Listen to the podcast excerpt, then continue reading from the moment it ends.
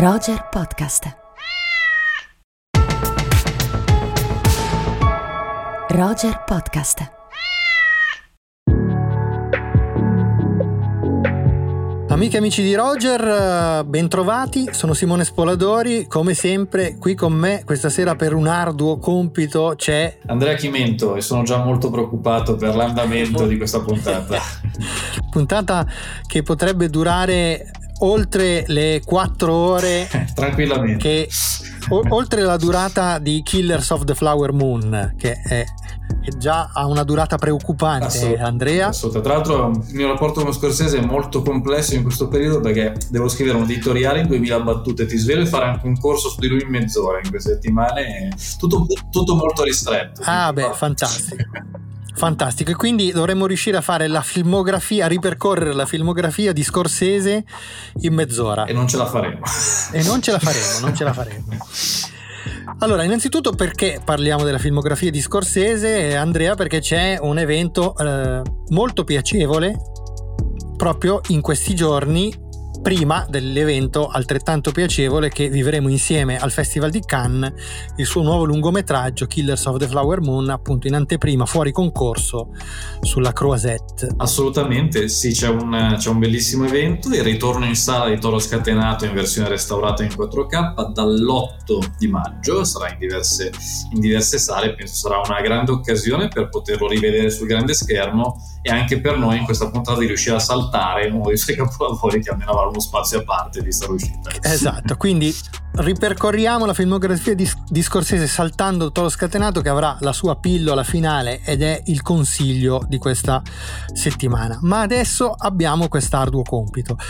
Ora, io ho davanti la filmografia sterminata di Scorsese, ma il problema non è tanto la... Eh, come dire, il numero sicuramente considerevole di questa filmografia enorme che inizia alla fine degli anni 60 è anche il fatto che dovendo saltare qualcosa è veramente difficile eh, scegliere che cosa saltare. Assolutamente, ci, diciamo che ci sono veramente una ventina di grandi film, eh, ma forse anche qualcosa in più comunque. Anche qualcosa in più, eh, anche perché ci sono tutti i documentari. Documentari che sono... che sono uno spazio meraviglioso del cinema di Scorsese che, che spero non citerai visto la questione di tempo, ma No, facciamo così che sui documentari di Scorsese cercheremo di, doc- di, di dedicare ai documentari di Scorsese una puntata a, a parte, parte, parte sì, e concentriamoci sui film di fiction. Assolutamente. Scorsese debutta con Chi sta bussando alla mia porta nel 1967, America 1929 nel 1972 cerco già subito di, di, insomma, di condensare, di accorciare perché poi comunque viene considerato il suo grande, il primo grande film Mean Streets del 1973 ti passo la palla, fai quello che vuoi con questi tre film. allora, eh, parto magari da un aneddoto sulla vita di Scorsese che quando era molto giovane... Eh, lo so, lo so quale, so cosa stai per dire. Eh, sì, sì, perché c'entra, c'entra con questi film. Quando era un uh, ragazzino aveva due strade davanti, quella di diventare un gangster, un criminale, ma si sentiva un po' gracilino, un po' magrolino, insomma non, non se la sentiva così tanto di affrontare la strada in quella maniera, oppure di diventare un prete, un sacerdote, di seguire la carriera ecclesiastica.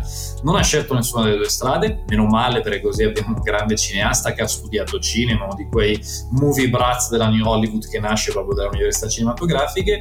E dico questo aneddoto perché? Perché in realtà il lato spirituale, la chiesa e il lato gangster di Little Italy sono la base dei suoi primi film e non solo dei primi. In Streets è proprio un film che si apre con una frase molto, molto forte che in italiano vado un po' a tradurla un po' in maniera così semplificandola, che i veri peccati, la vera vita in generale non è soltanto quella che si va a compiere per cui si chiede perdono in chiesa, ma bisogna anche farlo nelle strade. Sto un po' appunto interpretando la frase che in inglese è un po' più stringata. E quindi la chiesa e la strada, la base un po' di Mean ma anche un po' dei suoi film precedenti, non è un caso che America 1929, Sterminateli senza pietà, che è un film molto da New Hollywood, da Hollywood un po' a Bonnie Clyde on the Road, si chiuda con una crocifissione, tema per Scorsese molto importante. Le origini di Scorsese sono uh, da tenere in considerazione anche sul piano cinematografico E mi riferisco a questo, Scorsese arriva dalla prolifica Factory di Roger Corman, che è un po' lo stesso percorso che compie un altro personaggio che possiamo accostare a Scorsese, che è Francis Ford Coppola, che per, lo possiamo accostare a Scorsese perché diciamo nei libri di storia del cinema vengono accomunati sotto questa etichetta dei movie brats, comunque tra sono quei registi eh, che cambiano la storia del cinema americano riuscendo a portarlo verso una strada in cui il film ad alto budget e eh, l'autore si incontrano in modo molto più eh, importante di quanto avveniva prima. E questo forse ha a che fare un po' anche con la scuola di Roger Corman dove di fatto sia Scorsese sia Coppola imparano non soltanto il mestiere del regista ma imparano a, a, fare un po' tutto quello che c'è da fare diciamo sul set e quindi a tenere sotto controllo tutti gli aspetti artistici che riguardano la realizzazione di un film. Assolutamente, e ti aggiungo c'è anche una grande cinefilia, nel senso che subito Scorsese e Coppola sono anche dei registi che amano, magari se non citare direttamente, ma avere dei riferimenti importanti cito ad esempio la Nouvelle Vague francese, ma, ma, non solo, anche il cinema moderno italiano. Quindi due cinefili appassionati che poi appunto sanno compiere tanti ruoli sul set e anche fuori dal set, perché poi soprattutto Coppola sarà anche un po' un produttore di se stesso. Sì, buon produttore non lo so, diciamo un produttore di se stesso, forse sul buon ho qualche, ho qualche perplessità visti i disastri eh, epici, ma arriverà il momento di dedicare una puntata a Coppola, magari quando uscirà eh, questo super atteso Megalopolis. Assolutamente.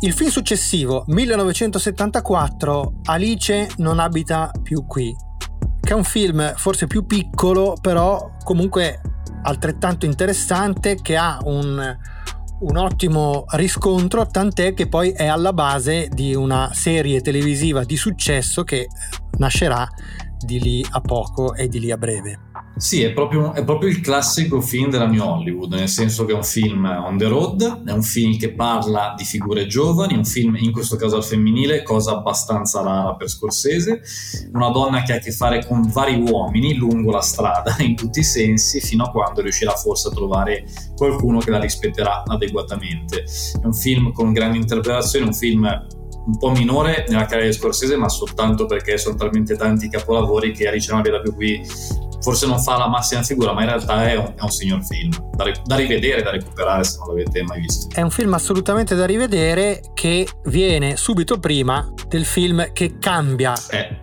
in un certo senso proprio le, la carriera di Scorsese, la porta su un altro binario in un'altra dimensione, che è Taxi Driver del 1976, Palma d'Oro al Festival di Cannes. Insomma, qual è il tuo problema? Passo la notte in bianco. E vatti a vedere i pornofilm. Ci ho provato, è lo stesso. Sì, sì, ma che ho? Va bene, d'accordo. D'accordo, l'ho scritto. E allora che fai la notte? Eh, vado in giro fino al mattino in metropolitana. Allora ho pensato, se è così è meglio che mi faccia pagare. Che quartieri preferisci? South Bronx, Harlem? Per me non fa differenza. Lavori nelle feste ebraiche? Per me non fa differenza. Dai, fammi vedere la patente di guida. Non è qui, dica pure a me. Quando lo vedo glielo Come sono i tuoi precedenti? Puliti, cristallini, come la mia coscienza. Ma che mi pigli per il culo? Qui arriva sempre qualcuno che vuol fare il furbo. Se sei venuto a pigliarmi per il culo, ti mando a quel paese subito, subito, chiaro? Eh, mi scusi, non volevo offenderla. Sì, film politico, per come lo interpreto io, film totalmente sul Vietnam, anche se siamo in, nelle parti di un post-Vietnam, un reduce che torna a casa, che rende però quella giungla vietnamita in cui aveva combattuto la giungla urbana di New York, arrivando a creare una propria guerra personale. De Niro dà una prova gigantesca, tra l'altro seguendo il metodo dell'actor studio, il metodo Strasberg, con un'immedesimazione totale nel personaggio che l'ha portato a prendere la licenza da tassista nei mesi precedenti alle riprese. Scorsese recita anche un film che pian piano cresce sempre di più di livello fino ad arrivare a un'esplosione di una violenza direi belluina, ma anche assolutamente liberatoria di sì. quest'uomo che nonostante insomma la sua, la sua follia compie un gesto a mio parere di grande umanità.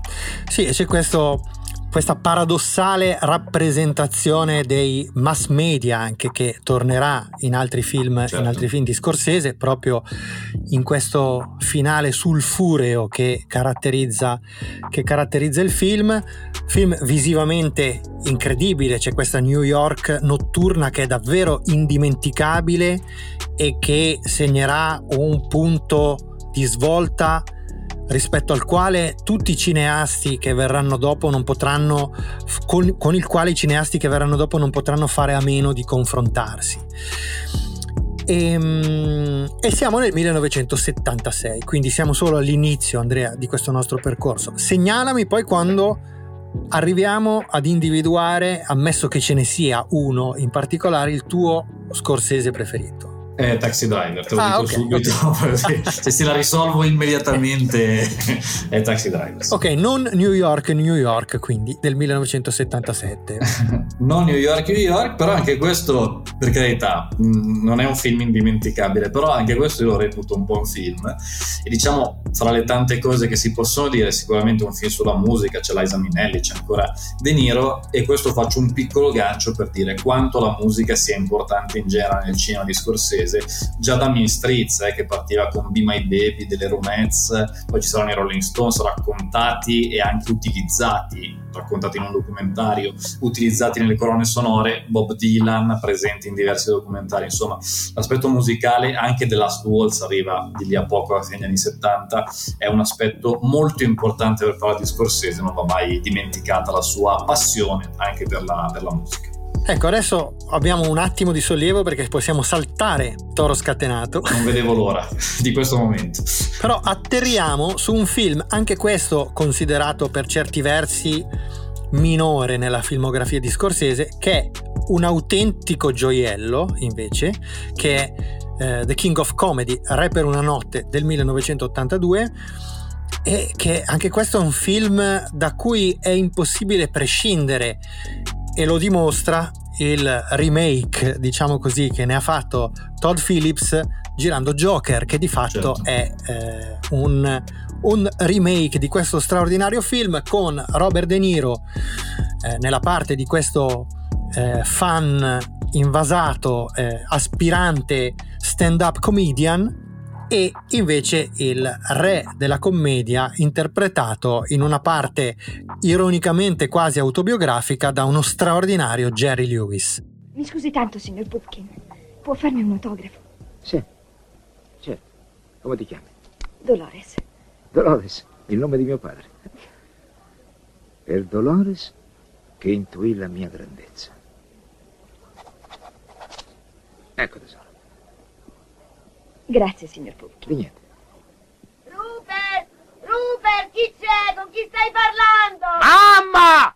Ti prego, mamma, smettila di chiamarmi! Assolutamente, sì. ehm, Allora, diciamo che questo decennio, gli anni 80 in generale, secondo me è un decennio per Scorsese incredibile. Ci sono, a parte Toro Scatenato, quattro lungometraggi, due minori, secondo me Rai per una notte è il cuore dei soldi, ma minori sempre dentro queste caratteristiche, ma perché poi gli altri due, a cui tra poco arriviamo, li trovo veramente giganteschi. Detto questo, Re per una notte però è una signora satira sull'universo televisivo, De Niro gioca un po' a specchio no? in Joker perché qui è il fan, di là sarà invece il grande presentatore ed è un film ricco di tanti passaggi intelligenti assolutamente.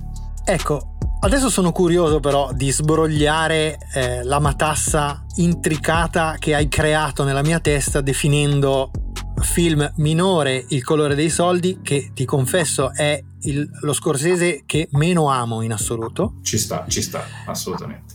ma io avrei considerato un film eh, minore più che altro per il criterio che abbiamo utilizzato adesso anche fuori orario che è invece sicuramente un film straordinario che però nella sua filmografia è sicuramente eh, considerato tra i film diciamo più che minori più piccoli. Ecco però è un film strepitoso. Certo, eh, qui io invece sono proprio un fan sfegatatissimo di Fuori Orario che forse... anch'io eh, anch'io Eh, assolutamente Forse io lo metterei addirittura nella mia top 5 di Scorsese e mi sembra un viaggio incredibilmente psicanalitico, ecco, su questo con tanti temi come la castrazione freudiana e tanti elementi di questo Certo. tipo. È un film secondo me girato in maniera ammirabile e- ed è vero che è considerato una pellicola minore ed è una cosa che, che mi stupisce e mi dispiace anche, perché a volte su questi grandi autori quando ci si concede delle parentesi un po' più diciamo leggere, un po' più grottesche, un po' più surreali, a volte non vengono presi in considerazione quanto invece si fanno i grandi drammoni eh, seri, pesanti e via dicendo. Bene, allora il colore dei soldi, Andrea, Va bene, lo saltiamo, lo saltiamo. perché, eh, perché dobbiamo approdare a questo film di cui abbiamo già parlato Sì, di recente. sì, sì, abbiamo parlato proprio in occasione della nostra puntata pasquale. Entrambi l'abbiamo definito il nostro film cristologico preferito, che è L'ultima tentazione di Cristo del 1988, ma non è ancora il mio Scorsese preferito. Ah, Wow, non vedo l'ora di sapere, sta, sta per arrivare però, penso sia Eh, credo- prossimi eh, due o sì, tre sì, diciamo. sì, ecco. Ho quei bravi ragazzi d'età dell'innocenza, adesso poi mi, poi mi dirai. No, sull'ultima tentazione di Cristo abbiamo già parlato, aggiungo solo quanto spesso il cinema di Scorsese sia un cinema sul cinema, lasciami usare questo modo di dire perché l'ultima tentazione di Cristo secondo me è un film proprio sul potere del linguaggio, il potere delle immagini, la pellicola che fuoriesce dal suo rullo nel finale mi sembra un grande momento e che ci ricorda quanto appunto la poetica scorsesiana sia una poetica che si basa sulla grande consapevolezza del mezzo cinematografico. Minchia, se fosse stato grande e grosso. sì, sì, guarda, è buffo, è proprio buffo. E come sarebbe buffo? Come sarebbe? Sei buffo, insomma, sei- è una bella storia, è buffa, sei un tipo buffo. E perché? Per via di come parlo o cosa? No, è che sei, sei buffo. E, insomma, è il modo come racconti le storie. Buffo come? Che ci trovi di buffo? Tommy, non hai capito? Lui No, voleva... no, aspetta, aspetta. È cresciutello, sa quello che dice, eh? Che dici? Buffo come? Beh, come? Eh, che sei buffo, tutto qua. No, spiegami, fammi capire, perché magari è colpa mia, forse sono un po' rincoglionito, eh? Buffo come? Buffo come un pagliaccio, te diverto. Ti faccio ridere, sto qua per divertirti. Come sarebbe buffo? Buffo come? Perché buffo? Eh, per, per- per- per come racconti le storie, capisci? No, no, io non capisco, tu l'hai detto. Lo saprai, no? Tu hai detto che sono buffo. Ma com'è che sono buffo? Che cazzo ci trovi di tanto buffo in me? Dimmelo, dimmi.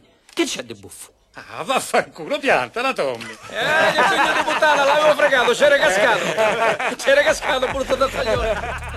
1990, il capolavoro assoluto secondo me della filmografia di Scorsese, mio preferito, supera di poco nella mia, nella, nella mia graduatoria personale Casino Ok. del 1995, ma sai anche della mia predilezione per il- i, i crime movies. Certo. E quei bravi ragazzi è un gangster movie straordinario, soprattutto perché riesce a raccontare in maniera indemoniata e indiavolata quest'epica della manovalanza mafiosa, cioè del, del piccolo, eh, come dire, del piccolo impiegato di Cosa Nostra, interpretato da Ray Liotta, eh, con una, un- una capacità di scavare anche nelle, nelle pieghe delle contraddizioni, delle ipocrisie delle della società americana che è davvero sconvolgente, come ci ricorda il bellissimo finale del film. Il bellissimo finale, il, il più bel piano sequenza che Scorsese abbia Eh, girato sì, in sì. questo film, il momento della discesa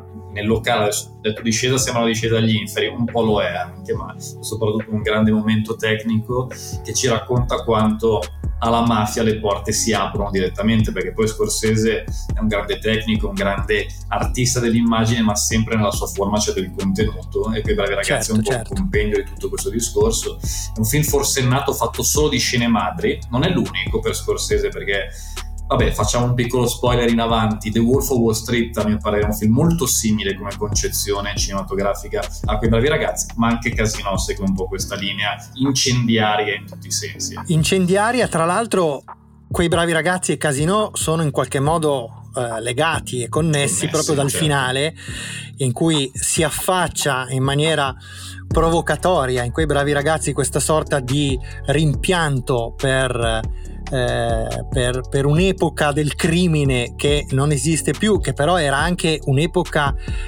con un certo tipo di valori sociali che non esiste più ed è proprio eh, la, la, il, del, del passaggio da quell'era del crimine a questa sorta di Disneyland mafiosa che racconta proprio Casino del 1995. Ormai sono approdato a Casino, Andrea, poi torniamo indietro certo. su, su Cape Fear e l'età dell'innocenza. Ma dimmi la tua su Casino. Casino è un film eh, bellissimo, un film proprio potente, fin dai titoli di testa che sono forse i titoli di testa che preferisco di tutto il cinema di Scorsese. Eh sì, eh sì. Forse non lo metterei tra i miei 5 preferiti di Scorsese, ma insomma, qui veramente alto che fare la classifica sta diventando veramente complicatissima.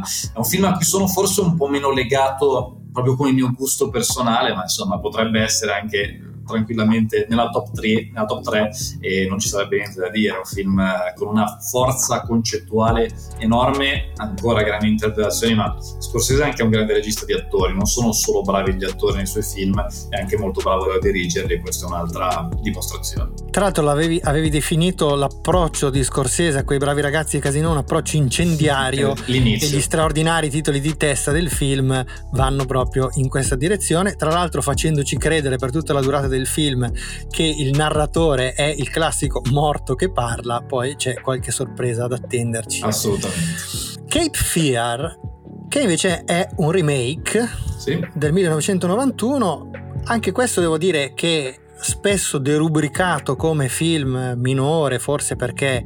Eh, così, insomma, un remake, forse perché rientra nelle caratteristiche più di altri del film di genere, però anche questo è un film che ha una, eh, una fattura, una, una, una forza espressiva incredibili e che proprio nel relazionarsi con l'originale anche è, eh, dimostra tutta la consapevolezza di Scorsese nel maneggiare anche la storia del cinema. Sì, assolutamente, cioè, è un periodo particolare questo degli anni 80 e degli anni 90 perché tanti registi che arrivavano dalla totale libertà della New Hollywood si trovano ora a dover fare dei film di cassetta, dei film su commissione per poter realizzare delle opere più personali. È un periodo un po' diverso da quello di oggi, un periodo in cui questo concetto si collega benissimo anche a Steven Spielberg che ad esempio fa Hook Capitanoncino per poter fare Schindler List, adesso sto mettendo dei titoli un po' così in maniera casuale ma per capirci, che Fiera è un film che Scorsese, un po' come il colore dei soldi, fa su commissione per fare dei prodotti più personali, come l'ultima tentazione di Cristo prima,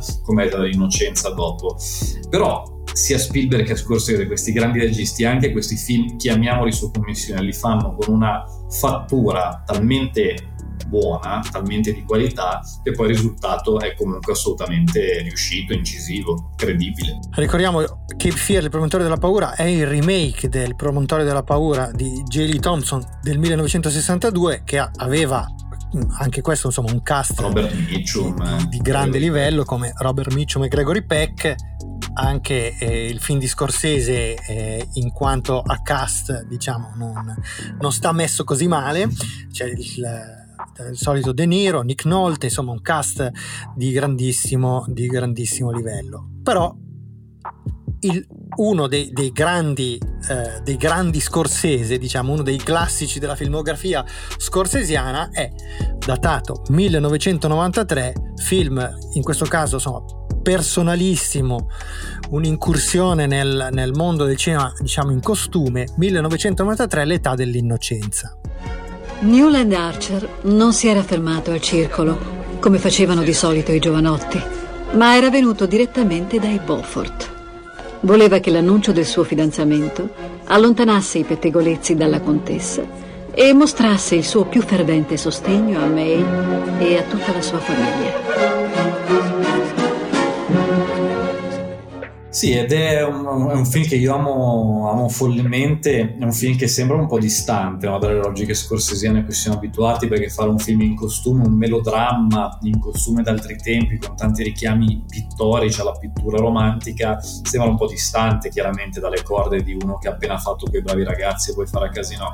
Invece è un'operazione assolutamente di una forza estetica pazzesca, molto scorsesiana anche in alcuni temi, nonostante certo non siamo nella Little Italy, insomma, della della sua adolescenza, però c'è tantissimo di, di alto livello anche banalmente in una confezione, a mio parere, impeccabile. Sì, e rimane anche nell'età dell'innocenza questa idea che le origini di un individuo, le origini di un personaggio, comunque le origini di un soggetto siano in qualche modo un, lasciano un segno indelebile, impossibile da eliminare e siano un fardello con cui dobbiamo fare i conti in tutti i momenti della nostra vita. Questo è uno dei temi che ossessivamente torna nella nel, nel, cinema di Scorsese, che ritroviamo nell'età dell'innocenza, anche che ritroviamo eh, nel successivo eh, Casino, appunto, di cui abbiamo già parlato nel 1995.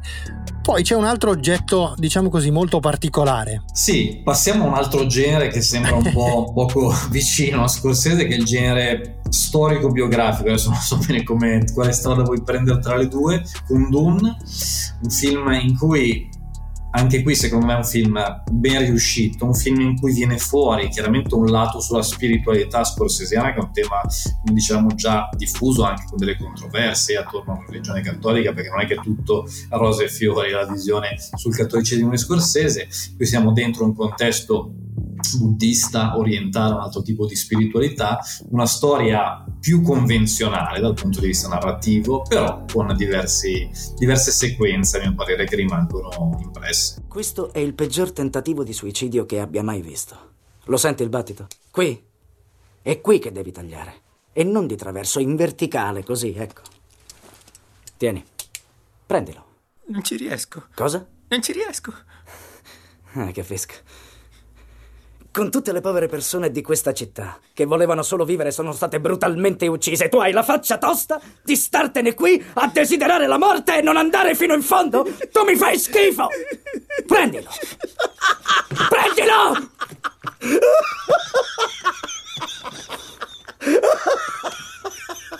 L'abbiamo guarito! Non c'è niente che non possiamo fare se noi lavoriamo insieme. Ora arriviamo al 1999. Al 1900, nel 1999 troviamo un altro film che molti magari tendono a omettere quando citano le, insomma, i, grandi, i grandi classici del cinema di Scorsese, che secondo me è invece un film pazzesco, Andrea. E qui dobbiamo anche rimediare a una, una nostra mancanza, una nostra omissione. Ti faccio un nome prima di dire il titolo del film, che è Paul Schrader.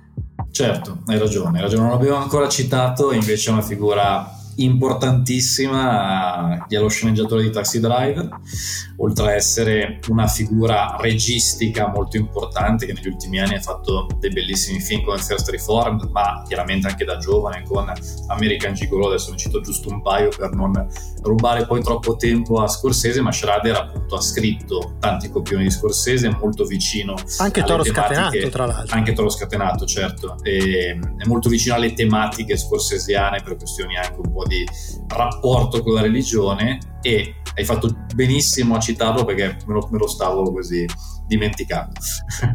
no, eh, sì, tra, proprio mi è venuto in mente anche rispetto alla visione della spiritualità, no? Certo, certo. Perché pur eh, appartenendo a due confessioni differenti, però in entrambi il cattolicesimo è intriso di alcuni elementi che tendono a tornare, eh, che sono ovviamente centrali in Taxi Driver, ma eh, anche in questo Al di là della vita di cui adesso andremo a parlare, del 1999, in particolare l'idea del, del, del senso di colpa, che è un elemento costante nel cinema di Scorsese.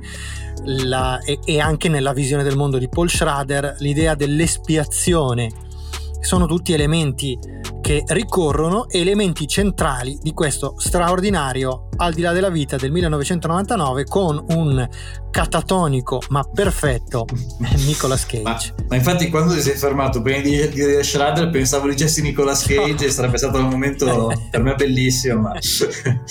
eh, sì, eh, hai detto, hai detto, già tutto, era un film anche molto controverso, un film visionario, se vogliamo non è un film semplice, è un film in cui Scorsese... Possiamo definirlo Andrea in qualche modo secondo te una, una sorta di mh, remake o di attualizzazione di Taxi Driver? Perché no? Perché no? Dal taxi alla, all'ambulanza sostanzialmente con uno sguardo, se vogliamo, abbastanza vicino nella, nel modo anche di provare una redenzione di fronte al senso di colpa che da un lato sono le vite non salvate, dall'altro immaginiamo, perché poi un taxi driver un più sfumato, gli, gli, omicidi fatti durante la guerra, però c'è questo tema di un, di un passato colpevolizzante per i personaggi che è, molto, che è molto presente e poi chiaramente i mezzi di trasporto su quattro ruote in cui vanno entrambi. Sì, sì, e poi questa New York notturna, chiaramente siamo in due epoche diverse. Certo. Nel film del 99 siamo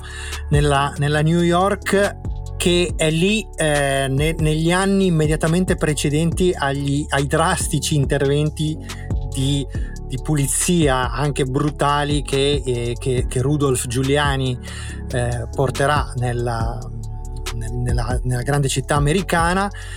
Però abbiamo allo stesso modo questa New York notturna e allucinata esattamente come, come nel film del, del 76 adesso eh, c'è, c'è, un qui siamo in un filotto dove, dove faccio fatica a, insomma fermarmi perché un altro film che io amo moltissimo, molti gli trovano dei difetti e probabilmente li ha, però è un film che proprio nel suo essere gigantesco e imperfetto ha la sua, eh, così, la sua straordinarietà che è ovviamente Gangs of New York del 2002, seconda collaborazione di Scorsese con un altro fenomeno che è Daniel Day-Lewis.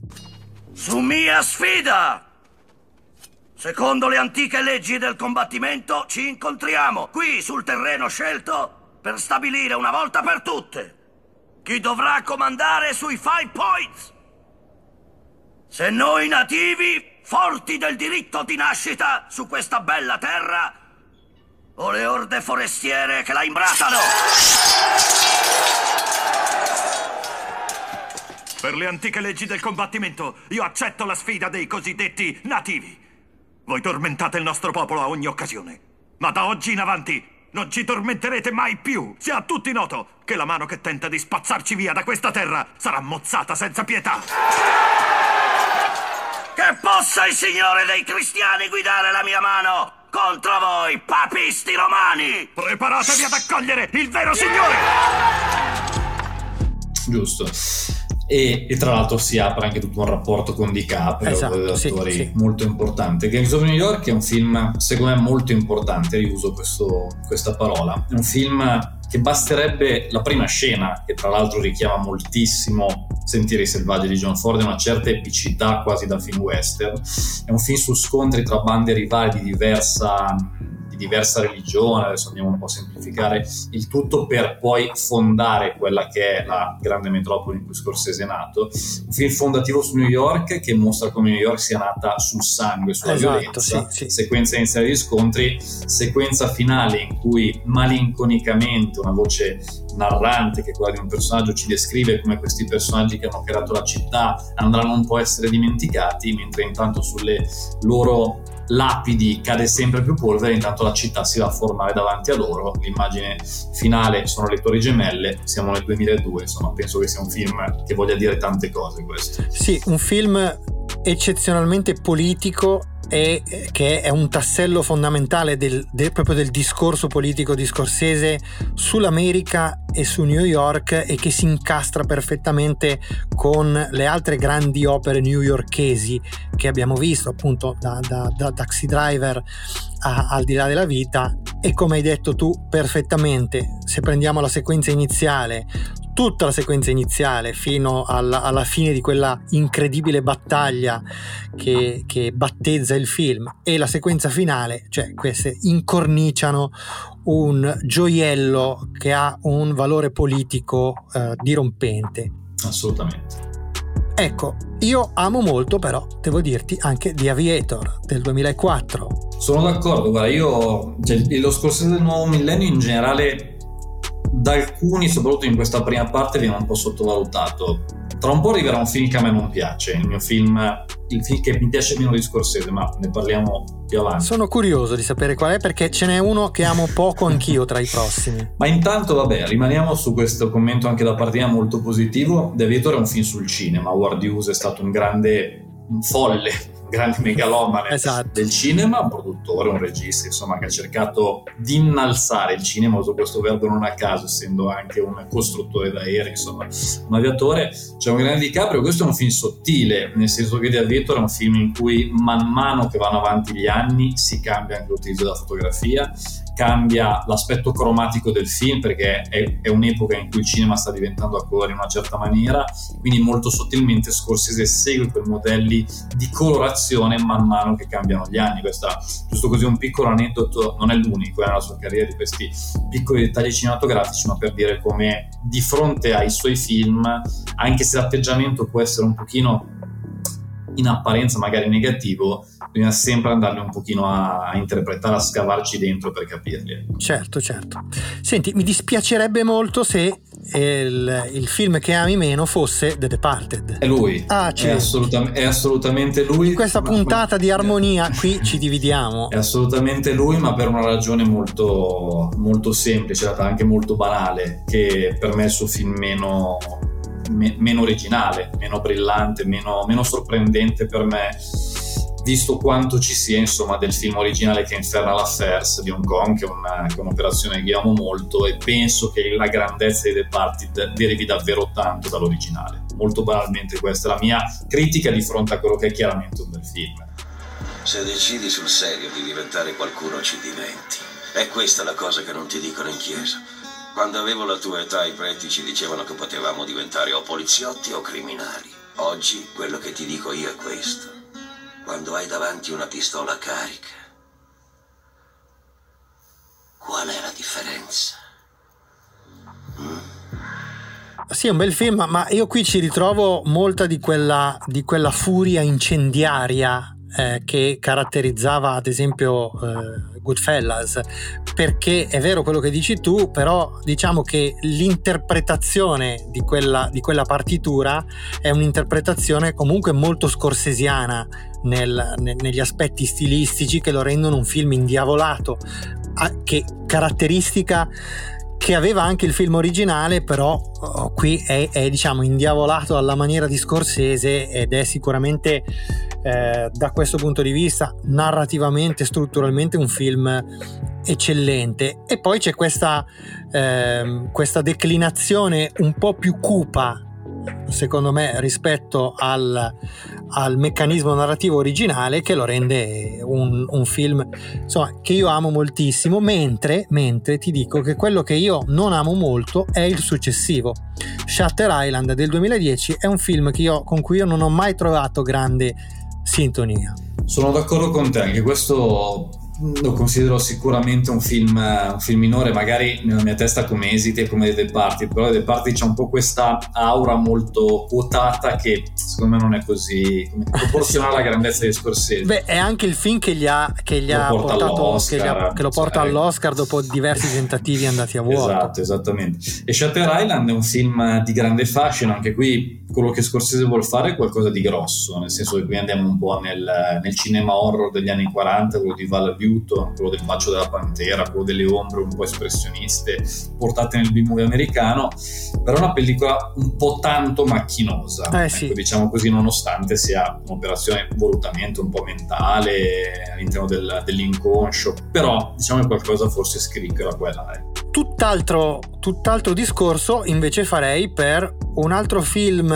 in apparenza un po' più insomma che, che- che può sembrare un po' distante da altre opere, da altre opere scorsesiane eh, che è Hugo Cabret del 2011 e che invece è proprio una bellissima dichiarazione d'amore al cinema Il signor Labis mi ha dato il libro l'altra sera.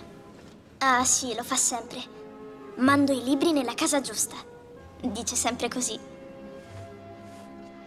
Lui ha un vero... scopo. Che cosa vuoi dire? Ogni cosa ha uno scopo. Perfino le macchine. Gli orologi ti dicono l'ora. E i treni ti portano nei posti. Fanno quello che devono fare. Come il signor Labis. Forse per questo i meccanismi rotti mi rendono triste.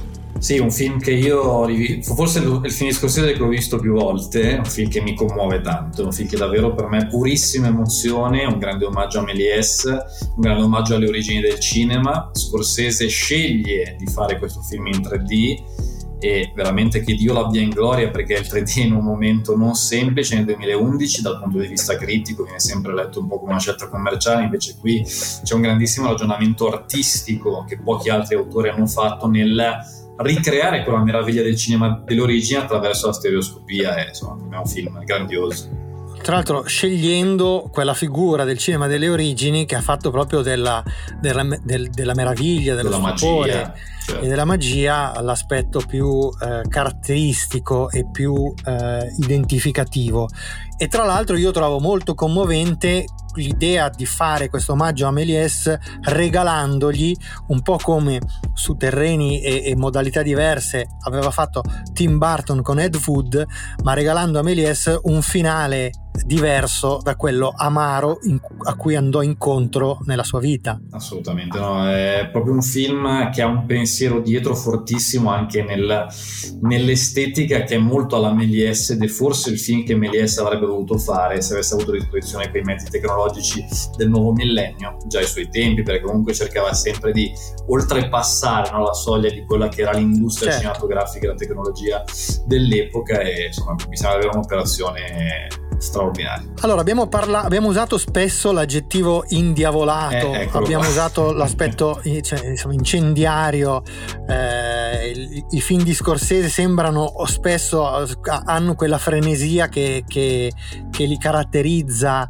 Eh, quel, quel, ritmo forsennato che, che, è proprio una sua cifra stilistica, quasi tutti, non tutti, però sicuramente The Wolf of Wall Street altro film in qualche modo dal significato politico, eh, altra, ehm, altra riflessione poderosa sulla società americana, ha però soprattutto in questo ritmo davvero indemoniato suo, il suo elemento principale.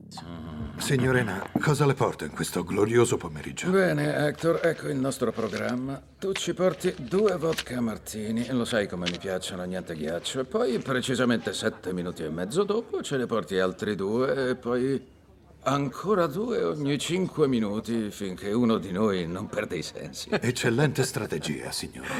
Ah, per, per me va bene l'acqua per adesso. Grazie. È il suo primo giorno a Wall Street, diamogli tempo. Grazie. Grazie. Signor Hanna, lei è capace di drogarsi durante il giorno e fare il suo lavoro allo stesso tempo? Vabbè, come cazzo lo fai se no questo lavoro? Cocaina e troie, amico mio. Giusto.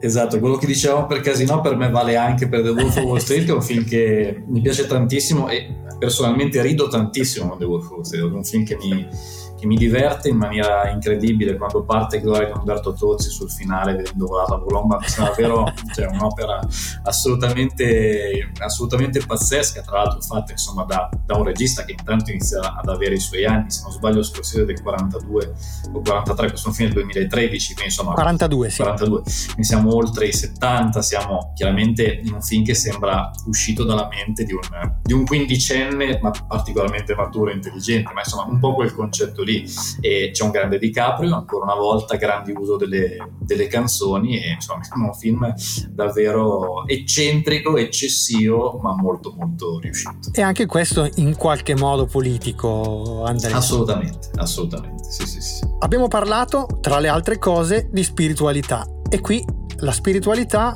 torna al centro di un altro film con un finale che io amo moltissimo, che è Silence del 2016 film elegantissimo, film bellissimo. Oggi siamo un po' monotematici, ma d'altronde con gli aggettivi, però d'altronde come, come si può fare? Sì, gli aggettivi eh, che so, finiscono cioè... inissimo, chissà quante volte li avremo utilizzati, cioè li, li dobbiamo contare. E, e, vedrai cosa arriva dopo con l'ultimo film, vabbè, mi, mi, contengo per il momento. Silence per me è un po' l'Apocalypse Now di Scorsese, nel senso che non tanto in termini produttivi, ma in termini ossessivi, nel senso che è l'ossessione di Scorsese, è un film che voleva fare da diversi decenni, è un film che segue segue molto quella sua ossessione che prima aveva per l'ultima tentazione di Cristo e poi si ritrova qui.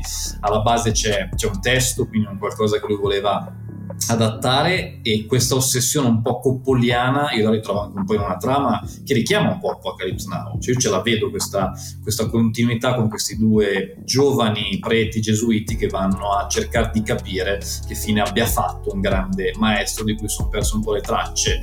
Kurz in Apocalypse Now è una figura diversa chiaramente. Certo certo però ma, ma, il concetto mi sembra abbastanza simile, c'è tanta anche consapevolezza di Scorsese sulla cultura e il cinema giapponese, recita anche un importante autore giapponese come Shinya Tsukamoto con una parte significativa, ancora con delle crocifissioni, una filmografia piena di questo tipo di iconografia. Solo tre persone al mondo hanno questo e solo una di loro è irlandese. Io ne ho uno, Angelo ne ha uno. Ora ne hai uno tu.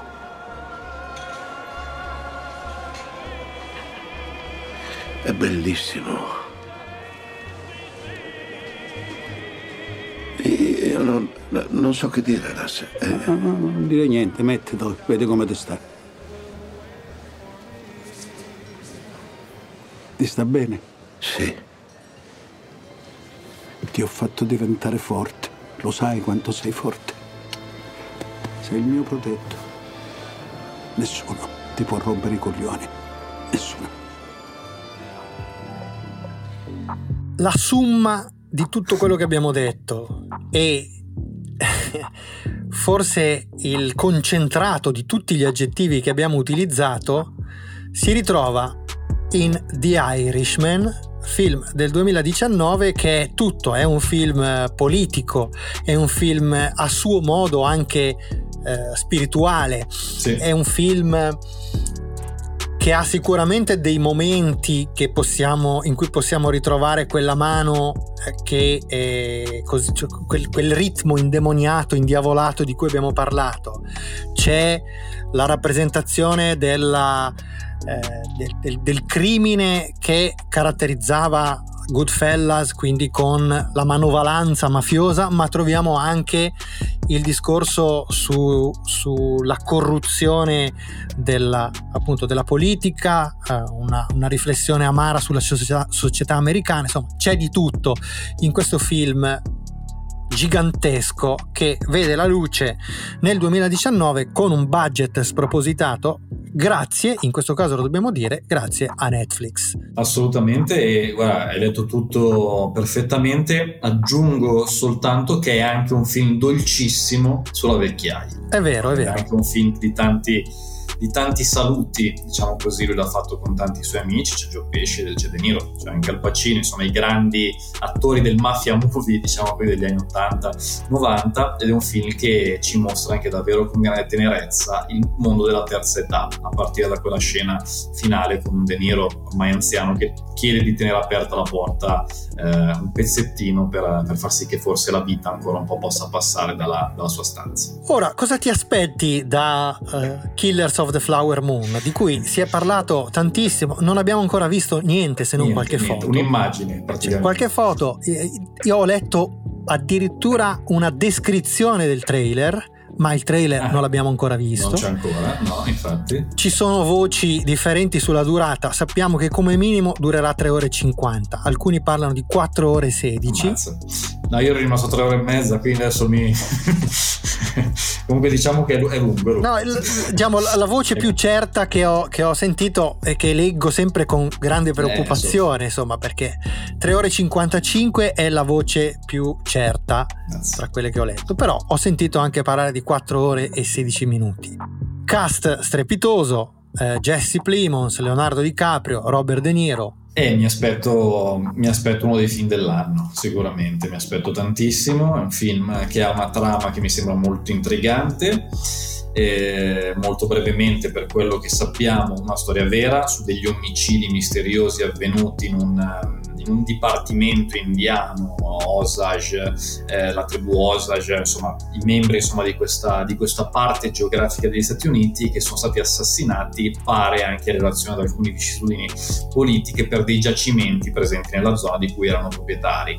Arriverà l'FBI, c'è di mezzo J. Edgar Hoover, non so altro, già tanto sappiamo fino a questo punto, visto il mistero Esatto. che c'è attorno a questo film, però insomma sì, mi aspetto davvero una visione importante. Sappiamo che produce Apple Sì, e che eh, il film avrà una distribuzione in sala, non sappiamo con che ampiezza e di che durata, per poi andare su Apple TV Plus, che è una piattaforma anomala peraltro perché contiene soltanto prodotti originali certo. e prodotti, è una piattaforma, è- un'operazione in perdita, nel in cui la Apple eh, butta un sacco di soldi eh, senza averne un, un ritorno, ehm, se non un ritorno di immagine ovviamente all'altezza, ma i prodotti sono tendenzialmente tutti di qualità molto molto molto alta. Quindi è anche un, eh, così, l'ingresso di, di Apple in, in questo tipo di cinema, cioè ci sono tanti altri film già prodotti da Apple, ma questo diciamo che diventa il, eh, il grande esperimento, il grande fiore all'occhiello di questa piattaforma. Sì, infatti no, penso che possa essere anche un modo per vedere quanto Scorsese, che nonostante sia così cinefilo, appassionato del grande schermo, sia disposto anche a capire il mercato attuale, già con Netflix on the Irish, ora con, con la Apple, e in qualche modo riesce sempre un po' ad anticipare i tempi. Lo faceva con, ehm, con il suo stile, lo fa ora anche forse con delle scelte produttive che poi diventeranno una base del futuro. Sì, una scelta produttiva che, che è stata anche funzionale alla... Certo. Perché comunque Apple gli ha garantito un budget davvero mostruoso, siamo ben oltre i 200 milioni di dollari, eh, quindi questo è un altro aspetto che... ehm, che rende, aumenta ulteriormente la curiosità intorno a questo film che vedremo se non sbaglio il 20 maggio a Cannes sarà poi distribuito in, in autunno. In autunno, sì. Bene, la scommessa è ampiamente persa. Siamo a tre quarti d'ora, ma- Esatto, siamo a tre quarti d'ora e manca ancora la pillola su Toro Scatenato che forse, forse non ci sarebbe nemmeno bisogno di dire alle nostre amiche e ai nostri amici perché bisogna andare a vedere Toro Scatenato in sala, ma comunque spendiamo altri tre minuti per dirvi, mi raccomando, andate. Ciao Andrea. Ciao, ciao Simone, ciao a tutti. Torna in sala, quindi restaurato in 4K, Toro Scatenato, capolavoro di Martin Scorsese del 1980. Il film è tratto dal libro di memorie del pugile Jake LaMotta ed è stato scritto da Scorsese insieme a Paul Schrader, interpretato da un superbo Robert De Niro nel ruolo proprio di LaMotta. Ha ricevuto diverse nomination agli Oscar, vincendo in due categorie, il miglior attore protagonista per De Niro e il miglior montaggio. Jake LaMotta è un pugile italo-americano campione del mondo dei pesi massimi tra gli anni 40 e 50, un combattente duro e resistente sul ring, ma un uomo violento e paranoico. La sua vita fuori dal ring ci viene mostrata da Scorsese come costellata di abusi e violenze e segnata dal rapporto tormentato con il fratello Joey, interpretato da Joe Pesci, e quello con la moglie Vicky, interpretata da Katie Moriarty, che alla fine lo lascia per il suo comportamento violento. Il film arriva in un periodo difficile della carriera di Scorsese, dopo il fallimento di New York, New York, la tossicodipendenza e la disintossicazione. Colpa, peccato, espiazione dolorosa e redenzione. Scorsese realizza una vera e propria sinfonia tragica e fate caso a come inizia il film, ai celebri titoli di testa che mostrano il pugile in slow motion che si scalda sul ring con le corde del quadrato a formare le righe di un ideale pentagramma, la sua figura come una chiave di violino e le note della cavalleria rusticana di Mascagni ad accompagnare il tutto. C'è il mondo complesso di Scorsese, tutto il complesso mondo scorsesiano in quest'opera indimenticabile. C'è il determinismo sociale per cui è impossibile liberarsi, liberarci dall'imprinting che le origini ci lasciano addosso, che le nostre origini ci lasciano addosso. C'è la rappresentazione della paranoia e dell'autodistruzione, c'è il razzismo e ci sono i pregiudizi verso gli, itali- gli italo-americani, i pregiudizi verso gli italo-americani e l'ambiguità della fama. Soprattutto ci sono, come detto, il senso di colpa e l'espiazione esplorati ancora una volta insieme a Paul Schrader, che con Scorsese aveva già scritto Taxi Driver, e tutto il film è disseminato di simboli cattolici e di citazioni bibliche che gettano sul film la luce plumbea della penitenza angosciosa tanto da mostrarci anche i combattimenti sul ring di La Motta come una sorta di autoflagellazione necessaria per sopportare l'innato senso di colpa che attraversa i personaggi di Scorsese.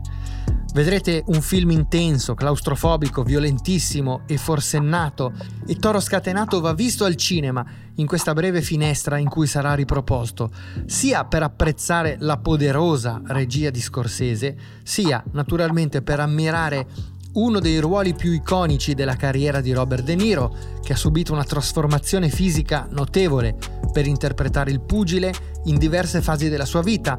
Ha guadagnato peso, ha imparato a boxare, ha trascorso del tempo con la Motta stesso per imparare a conoscere il personaggio, tanto che la sua performance è stata universalmente acclamata dalla critica e molti la considerano una delle migliori interpretazioni della storia del cinema.